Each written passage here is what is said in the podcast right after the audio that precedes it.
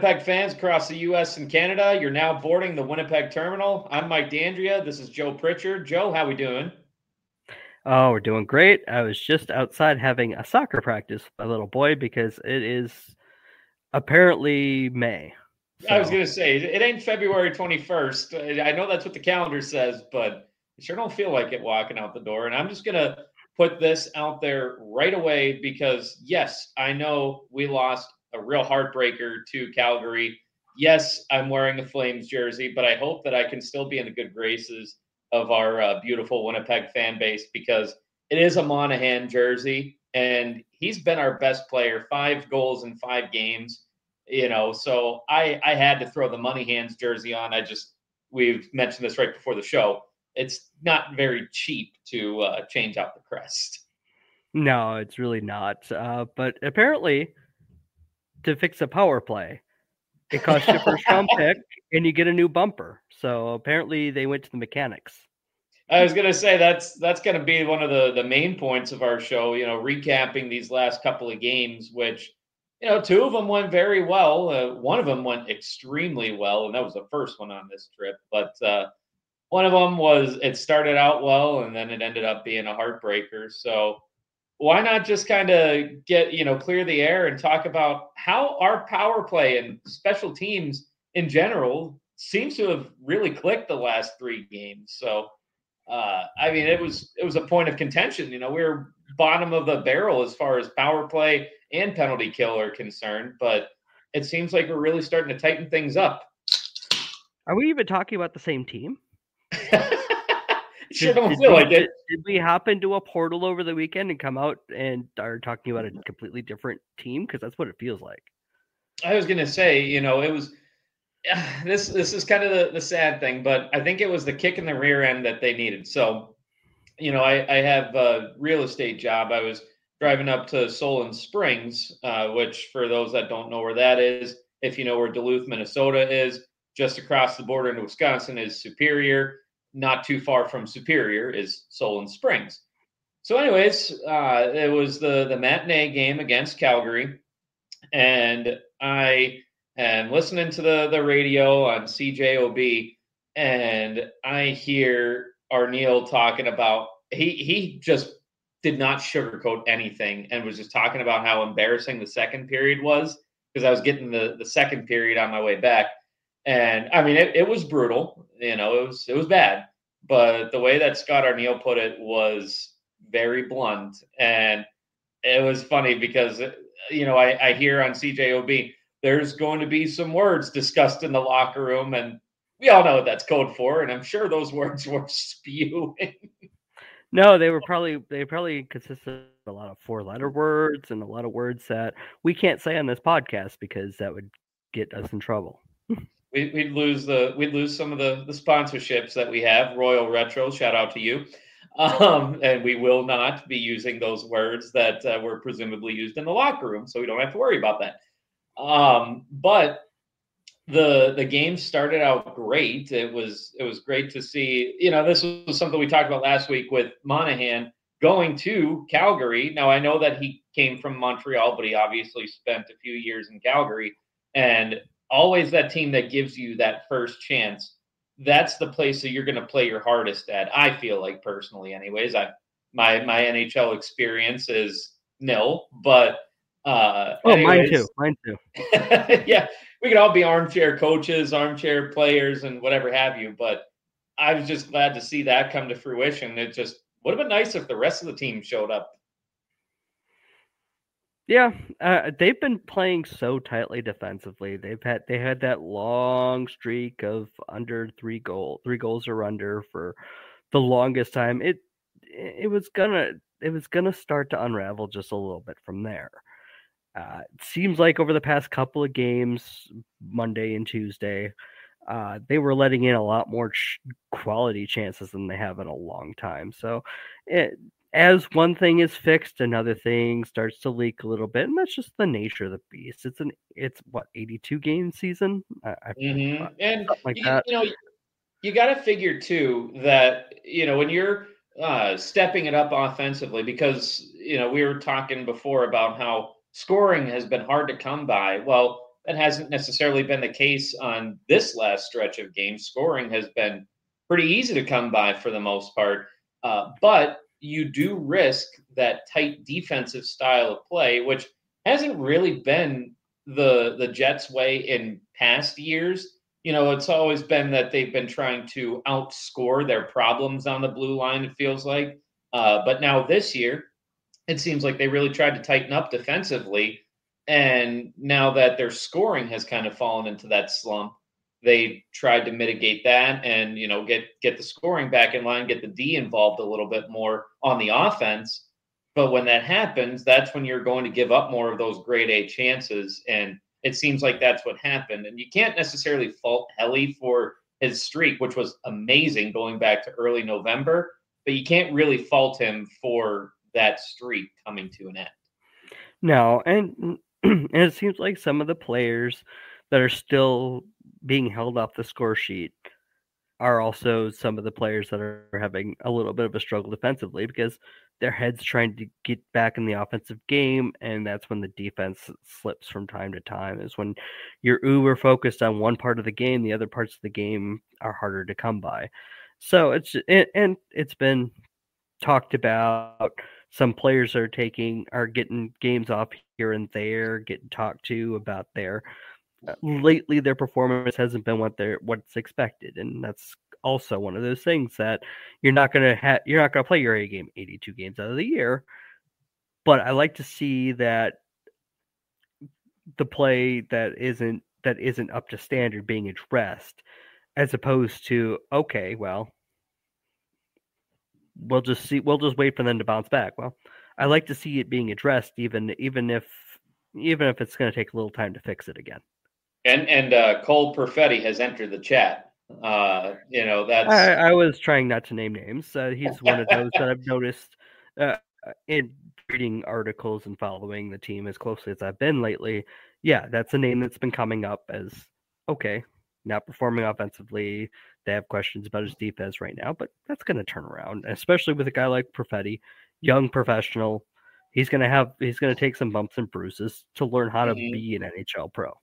Right, and he's a small he's a guy that's smaller in stature, and you know you said it perfect when you said a young athlete, a young professional. You know he's he's still a real young kid, and he's got a lot of upside. He's not like you know one of your uh, top superstars like Connor Bedard or whatever, but he's still a young kid, and now he's facing adversity, and it's how he overcomes that adversity to see what kind of player he's going to be when entering his prime. Because yeah, he's had some great games, he's had some great stretches in the past, but he's also injury prone. He's a smaller kid. I don't think he's quite entered his prime just yet.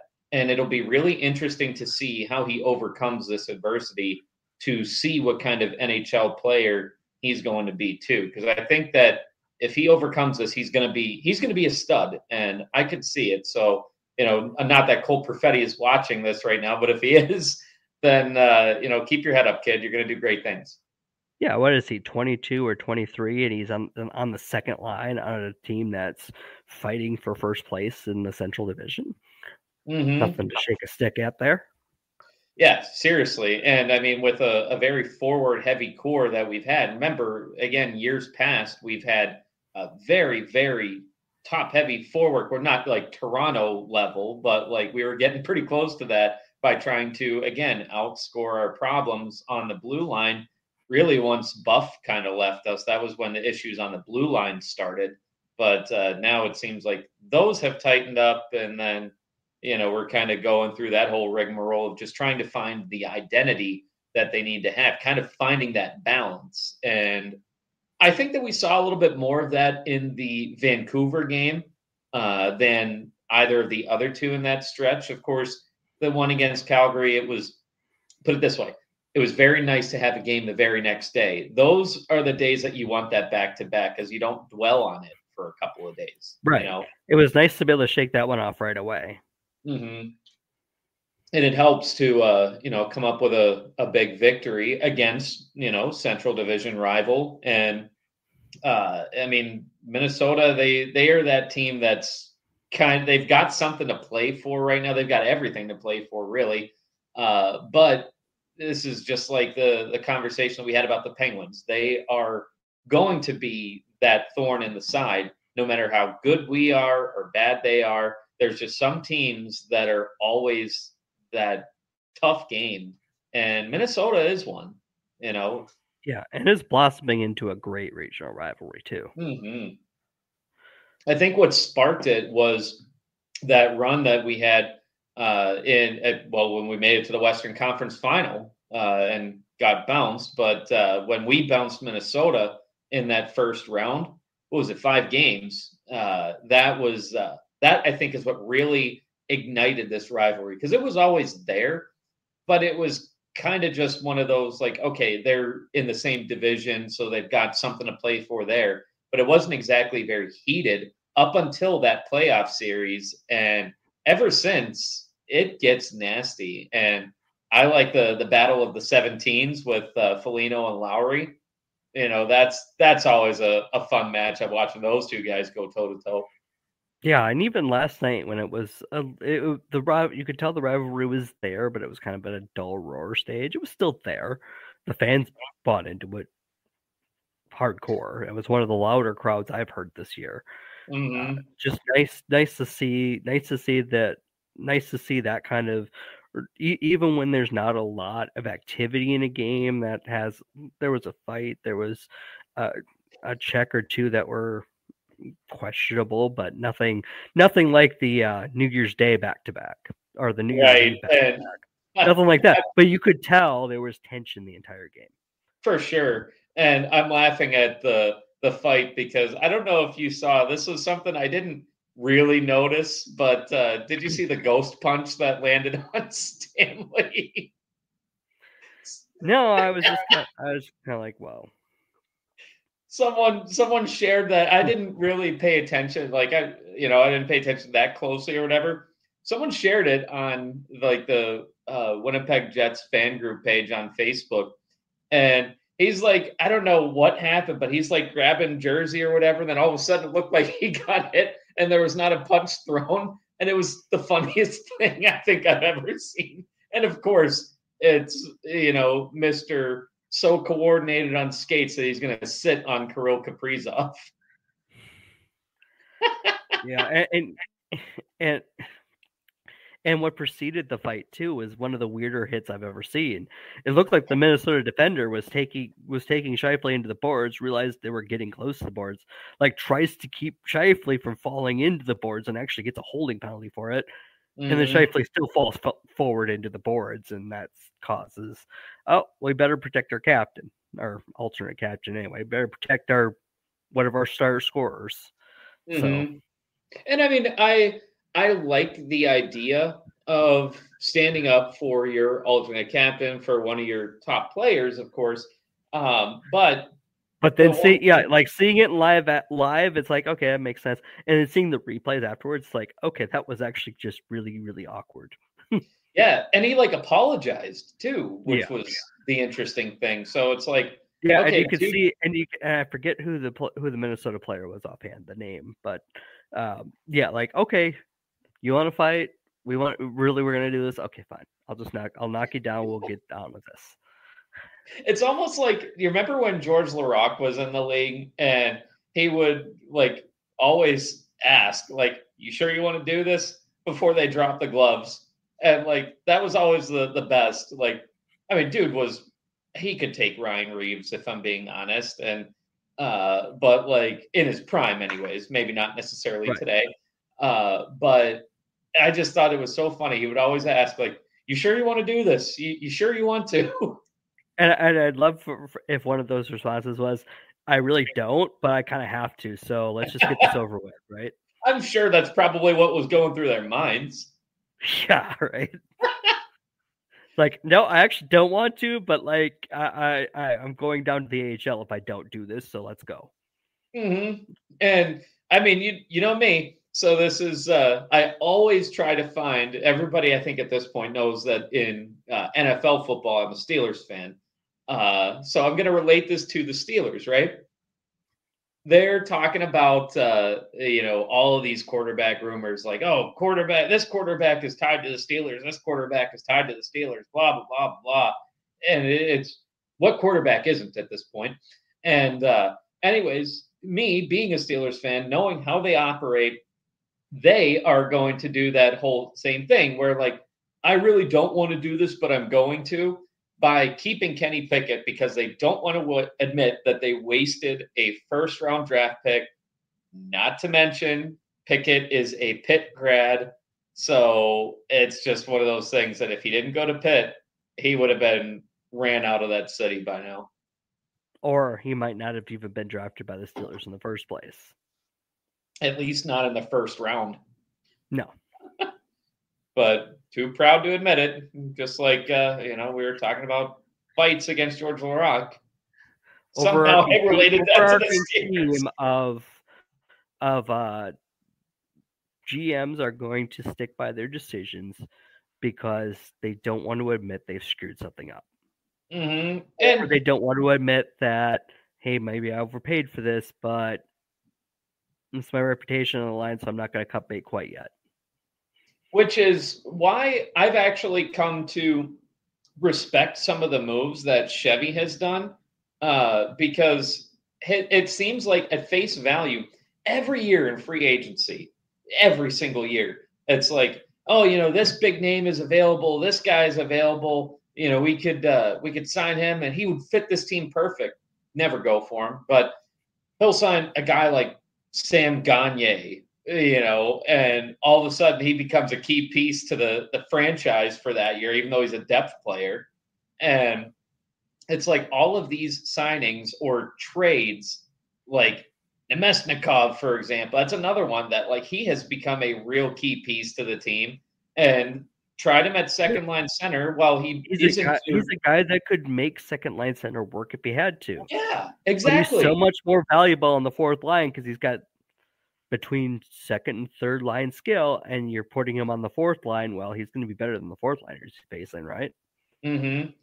And he makes that fourth line better too. And uh, you know, it's just like those those are the the signings, the trades, the the draft picks that don't seem to make sense. And you know, I can actually appreciate uh, you know, what how he's handled uh Ville Heinola because I I've been one of those that's like, oh come on, just give him like the fair chance, blah blah blah. But uh, he's not going to throw him because he's very injury prone. He's a small guy too, uh, just like Perfetti. But uh, you know, he's had a lot of injuries, and you know they're just kind of like uh, the whole coaching staff, the whole front office is like, it's not really fair to throw him into it to just be like, oh well, sink or swim they want to set him up for success. And like, mm-hmm. yeah, it, he was a tenth overall, uh, but you know, you don't you don't want to see him bust. So like, I can appreciate how they've handled him. Right, and then again, you got the depth issue going on too. I mean, they lost Chisholm because they didn't have room for him. Mm-hmm. Who's who, who else are you losing because you want to give this guy a shot? Yeah, and I mean, with uh, Toninato and uh, Janssen on waivers, both of them on waivers made me think like, oh man, someone's one of these guys is going to get picked up. But uh, it's it's nice to to see the boys in the organization. Yeah, absolutely, and it's a, that just adds the complexity of the job when you have to worry about okay, that's nice. I have this piece, but where does he fit, and who am I losing? what's my opportunity cost to give this guy a shot? And what happens if he doesn't work? Because I know what I've got going right now works so far. So why am I messing with it? And it's you know it's nice to have the trade pieces too for the the deadline because I mean they're they're kind of in this win now mentality. It seems like they're they're they're too good right now to tank. Um, you know, third in the Central, but they've got three games in hand uh, so and and three very very winnable games, all against uh, Central Division rivals. Uh, you know they have that coming up. That can easily put them back in first place in the Central. And I mean we've seen them. They took down the top team in the league too in this recent stretch, and that that was a fantastic game. I think that is probably the most complete game that they've played all year. They played some great ones. uh, throughout the season. But that one in particular, I think, was the best this year that I've seen. Yeah, and the only one I could think of that might match it is when they beat Boston five one earlier this year. Mm-hmm. Yeah, that one was. Uh, and I'm sure awesome. we're missing a few because I mean, what they've played 50 games at this point, but yeah, I mean those two stick out to me as those were really dang good games. If they play like that, they're going to win the cup. Yeah, they they very well could. I mean, they're the way they played on Saturday, they could beat anyone. Uh, the way they played on Monday, maybe the first 10 minutes they looked uh, you know like a team that could beat anyone or at least sean monahan did but um, mm. you know the the rest of that game was was brutal but the game against minnesota that one i i'm cautiously optimistic after that one because it was it was a good six to three win but i mean it was uh it, it could have went the other way Yeah, we were talking before the show. I said that game wouldn't have surprised me if it was a six to three Minnesota win. Uh, Brossoit did a hell of a job. Uh, yeah. with some high with some high leverage chances, Mhm. and the Jets scored every time they had a real good opportunity. hmm They they were actually able to finish on the play, which again, when they were in that scoring drought, it was nice when they were winning games while they were still in the midst of that drought because they were giving up, you know, one, two goals a game, and maybe managing to get a one nothing win or a two to one win. But you know, one of the the key takeaways from this road trip, you know, putting up four against Vancouver, still, even though it was a, a rough second two periods for the Jets on Monday, it was still nice to put up three against Calgary and then to put up six against Minnesota. 13 goals in three games. That's solid. You know, that's Yeah. pretty incredible. And even with their five on five play having tailed off some because that was unsustainable, keeping it that good for that long. right. the power play is working and all Yeah. it took uh, they still they're still running the same structure as far as my uneducated eye can tell they're still running the same power play structure it's just they put monahan in the in the center bumper position and his movements are opening opportunities for everybody else whereas earlier this season before monahan it just seemed like whoever was in the middle wasn't there was nobody was moving at all hmm it just felt like they were okay. You're here, pass, pass, pass. Try to get the open, try to get an open shot with the passes, but the defense didn't really have to react to that because they had it covered and nobody was making them come out of their square. hmm And that's And Kind all it took like- was a little bit of a change. We're not talking about a dramatic change either, right. but Monahan moving more than what they had before in that spot is opening up everything. Oh, for sure. And it adds another dimension to the power play and, you know, getting everyone involved in it and not making too many passes. That's been an issue. And, you know, to the, the uneducated, we've already talked about this, that my NHL experience is nothing. Uh, but, you know, it seems like their issue had been overpassing and not just finishing on the play. And these last three games, there must have been some sort of conversation in the locker room because it seems like they're not trying to go for the pretty goal. They're just trying to go for the goal. And that's what you need, especially later in the season. And, you know, if you can't just go for the goal in the postseason, if you're just trying to net the pretty goals, you're going to get swept. Oh yeah. They must have also worked on the tip drill lately because that's how Mhm. where they're getting a lot of these power play goals or even just five on fives. Get a body in front of the net, redirect the puck, and profit. And you know, we were talking right before the show too. I mentioned goal differential, and I'll kind of use this to segue to get into uh, our upcoming games. But even with all the scoring woes, still a plus thirty-seven goal differential for the Jets. So I wouldn't say that that's too, that's so bad. Got uh, seventy-three points out of fifty-four games. Uh, one point behind Colorado. They're fifty-seven games, so three games in hand. Dallas first plays 76 points. So three points behind, three games in hand for them as well. And again, these next three games are very winnable. As for St. Louis, That's they've got uh, 60 points in 55 games, goal differential of minus 10. So that one, I think that's going to be our toughest in this stretch because Arizona and Chicago. Arizona's goal differential minus 18, but they have 50 points in 55 games. And Chicago will just rag on them. 80 minus 81 for the goal differential, 33 points in 56 games. That is just fun to talk about. yeah, oh. Chicago, Chicago team's not scoring makes me happy. Mm-hmm.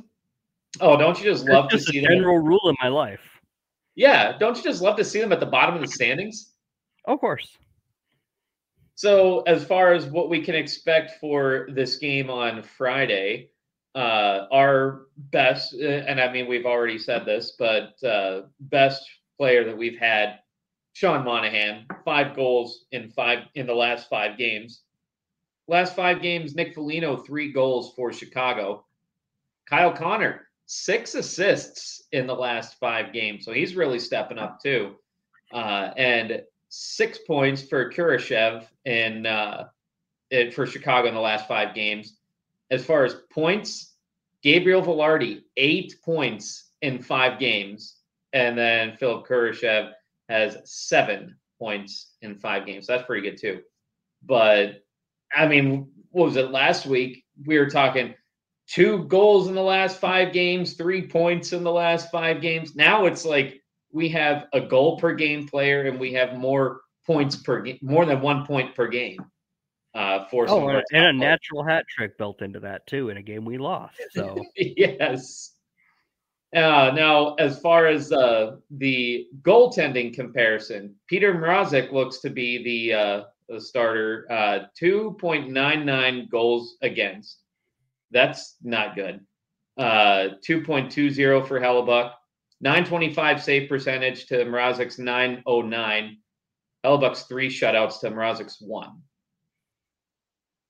So I think that uh, as long as we have Helly starting, Brossoit has also been uh, playing very, very well. 228 goals against, 920 save percentage.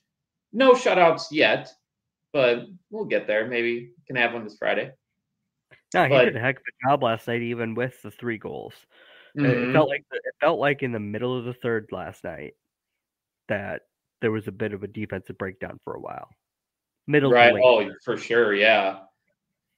Uh, season series. Winnipeg's got two games to Chicago's one. The one that uh, Chicago had was in Chicago. Was in overtime. That was on December 27th. So this one at the uh, at the United Center should be a good one to watch. And looking at our upcoming game against Arizona, looks like uh, well, of course, we've already talked about the uh, the boys in blue. Nick Bjugstad, two goals in the last five games. So that's kind of what we were talking about before for the Jets. JJ Moser, three assists in the last five games. And Matt Dumba, that's a familiar face right there, four points in the last five games.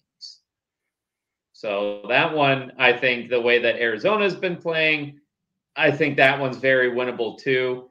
Uh, but an interesting stat as far as goaltending is concerned Connor Ingram, five shutouts this year, 912 save percentage but a 276 goals against average, which isn't bad. I mean, it's not great, but it's not bad.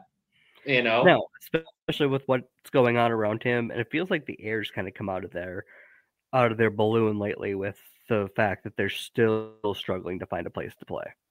Mm-hmm. Yeah, I mean that's kind of a distraction too, and well, you got to think like relocation. Are we going to get a new place here? And you know, I, you see the rumors about what was it? I think uh, Salt Lake City. Salt Lake City. Mm-hmm.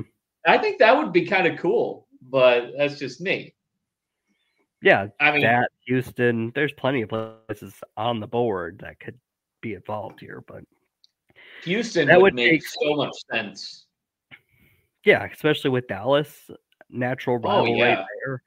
You're also not messing with even Salt Lake City wouldn't mess with the geography too much.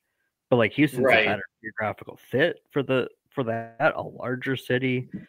Like it's clearly clearly something's got to be done in in Phoenix, in the Phoenix area. Either they gotta sell to an to a group that knows what they're doing, or they got to get out. It's just not working, and it's not been working for twenty years. So yeah, this is just a failed experiment.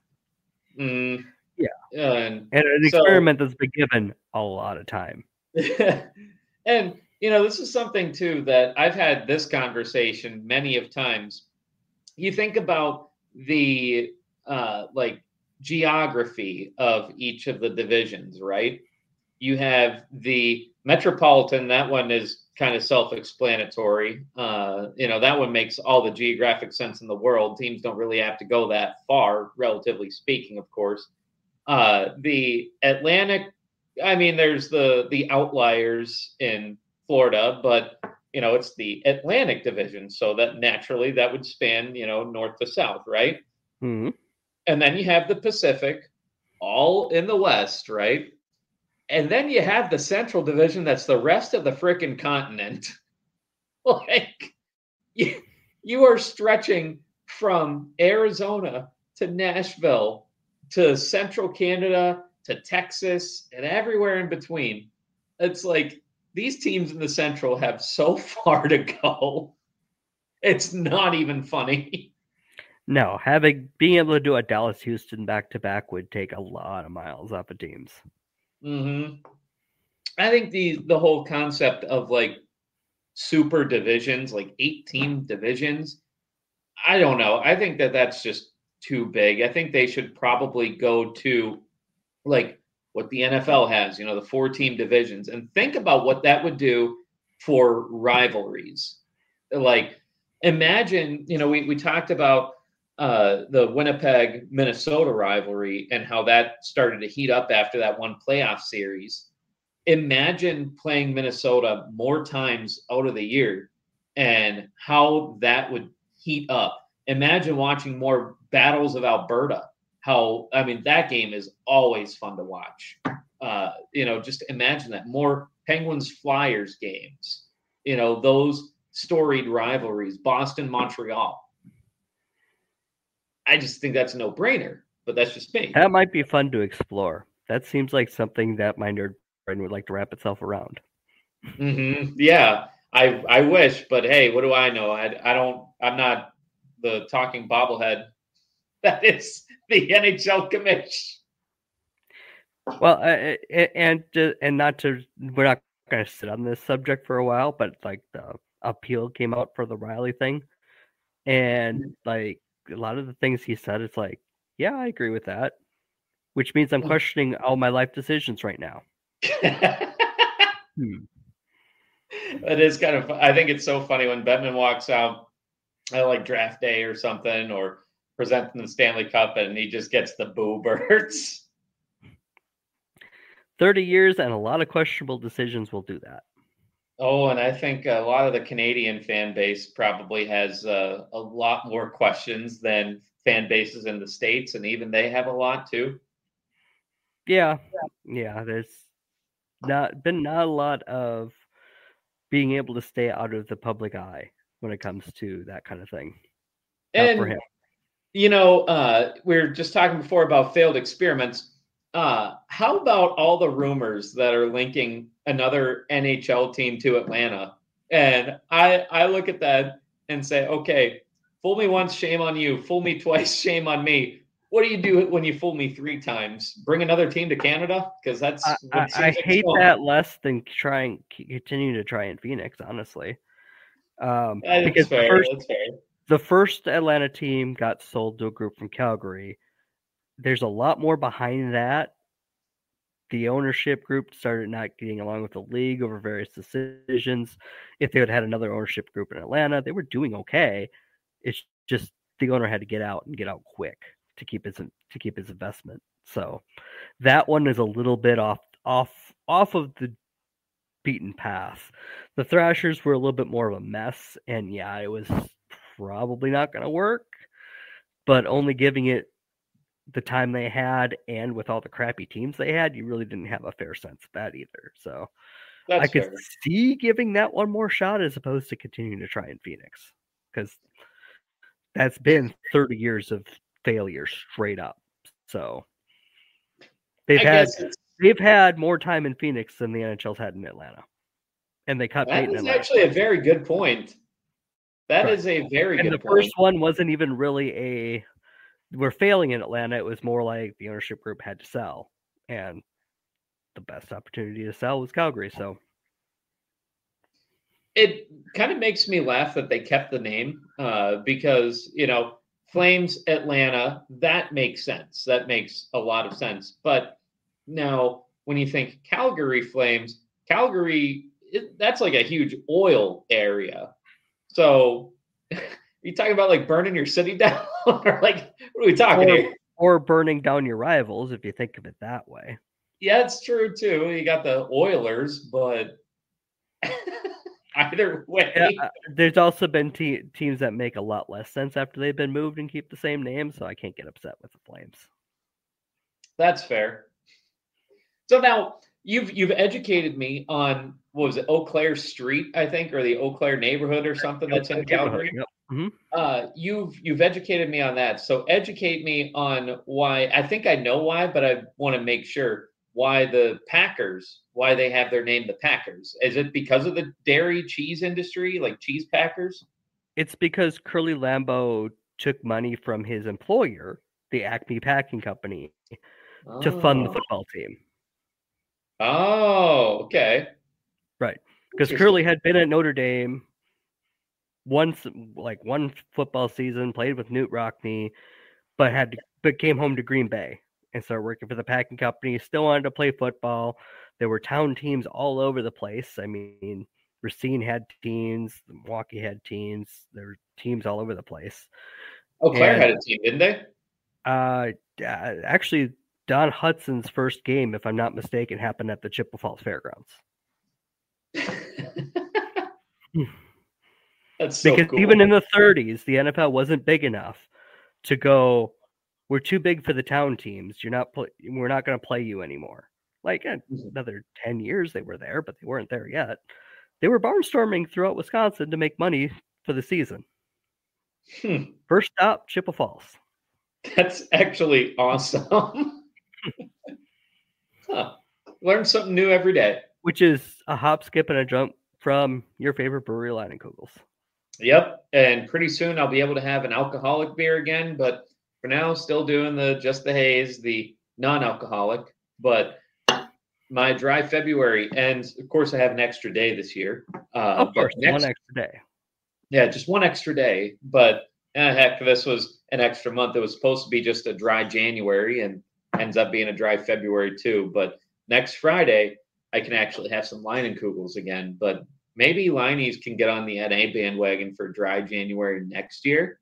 That'd be great. And I guarantee you they would, you know, they would probably make so much off of that. Except, what about where we live implies anybody wants to be dry?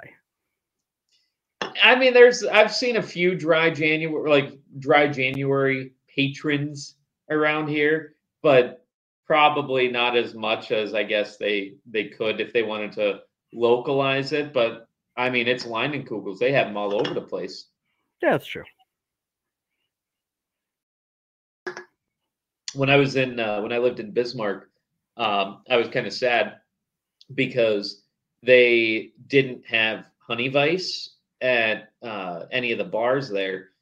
But I lived right by an Applebee's, so I would um, go there on Friday nights, and they had um, what you call in the summer. They had summer shandy, so I was like, "Oh, I love this" because they had everything when I lived in St. Cloud.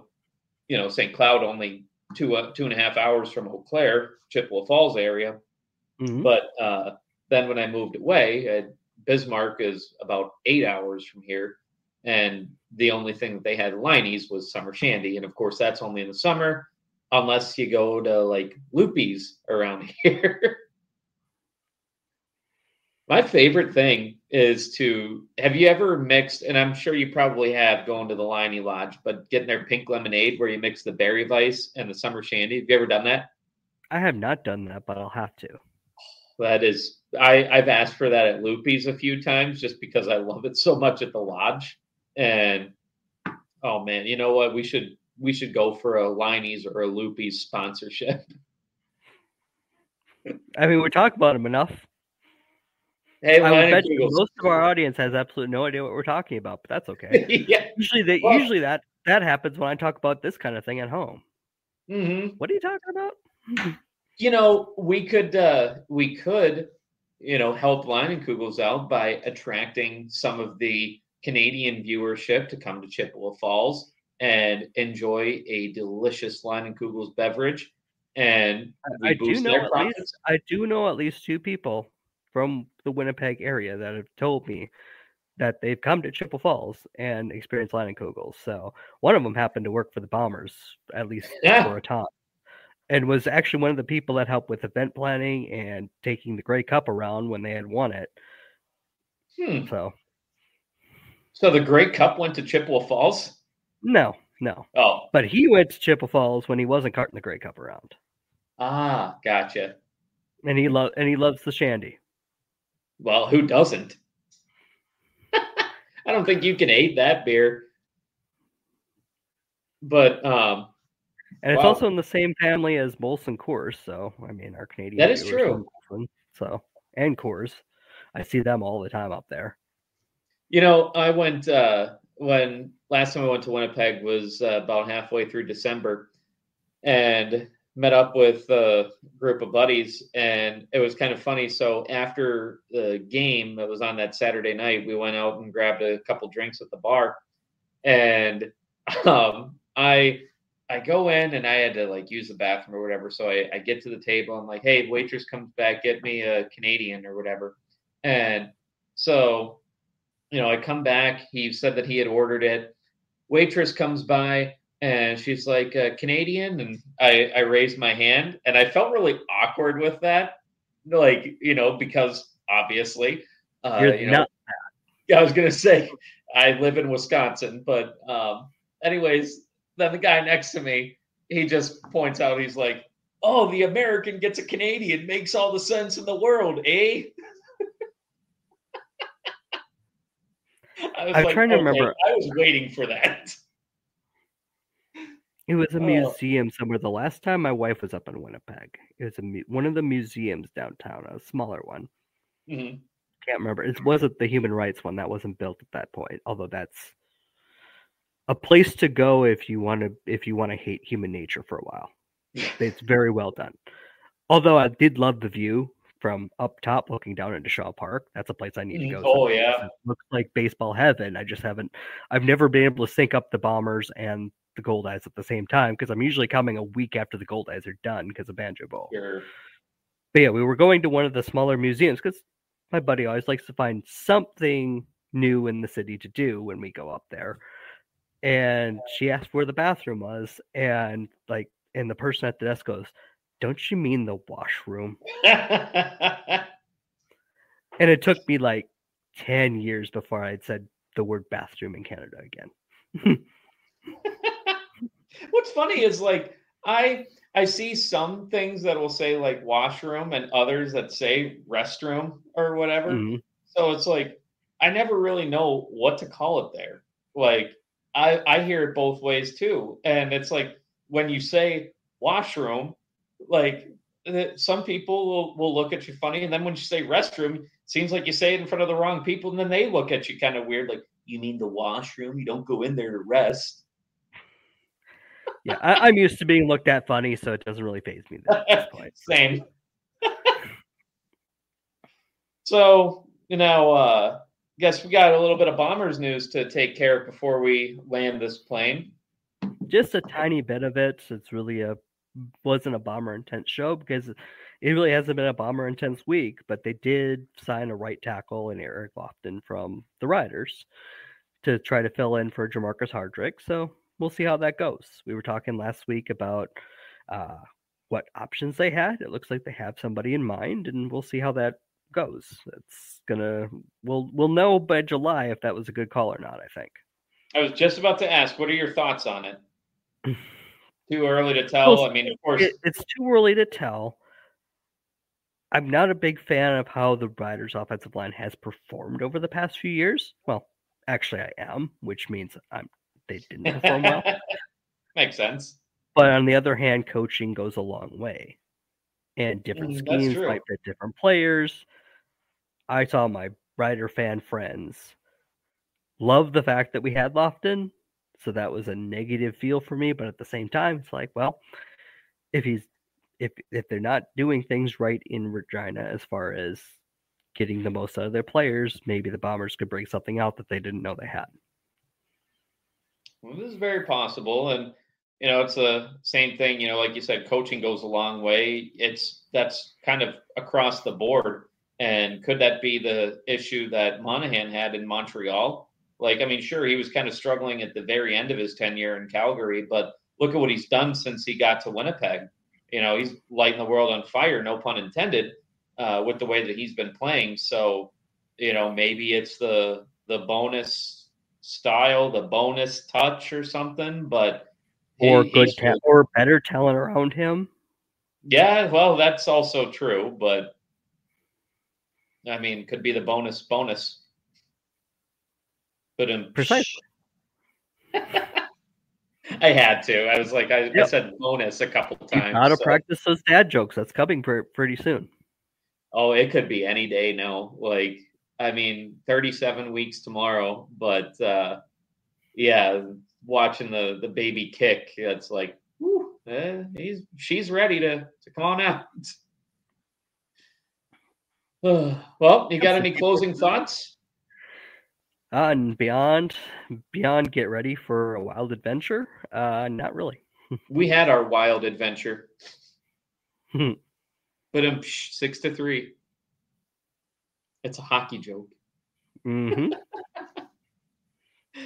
Yep, you gotta, you gotta tell as many dad jokes as you can before they realize that maybe these aren't the best jokes to be telling. Daddy, stop it. hmm Yeah, I'm You got plenty I'm of time. it, I was going to say, I'm going to give it four years because, you know, of course, the first year, not going to be able to talk. And then the second year, like, oh, daddy's talking to me. And then third year, it's like, haha, that's funny. And then year four, dad, stop.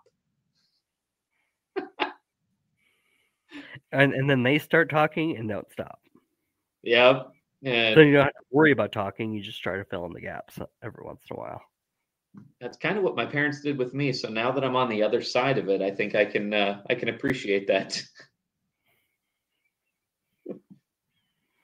Well, that should uh, that should be it to land this puppy, unless you got something else. But I think that we're all set. We got our Jets. We talked about uh, you know what we had this past week, the decent stretch that we had. I'm not going to call it great because that game against Calgary wasn't so great, uh, but we have some very winnable games ahead, and we'll be back here four next. out of six, four out of six points is acceptable for that road trip.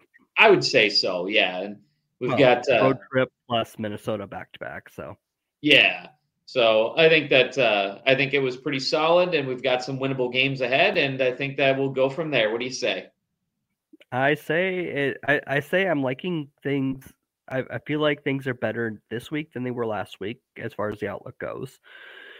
And just hopefully, okay, now that we remember we can score, let's just make sure that we tighten down on defense again.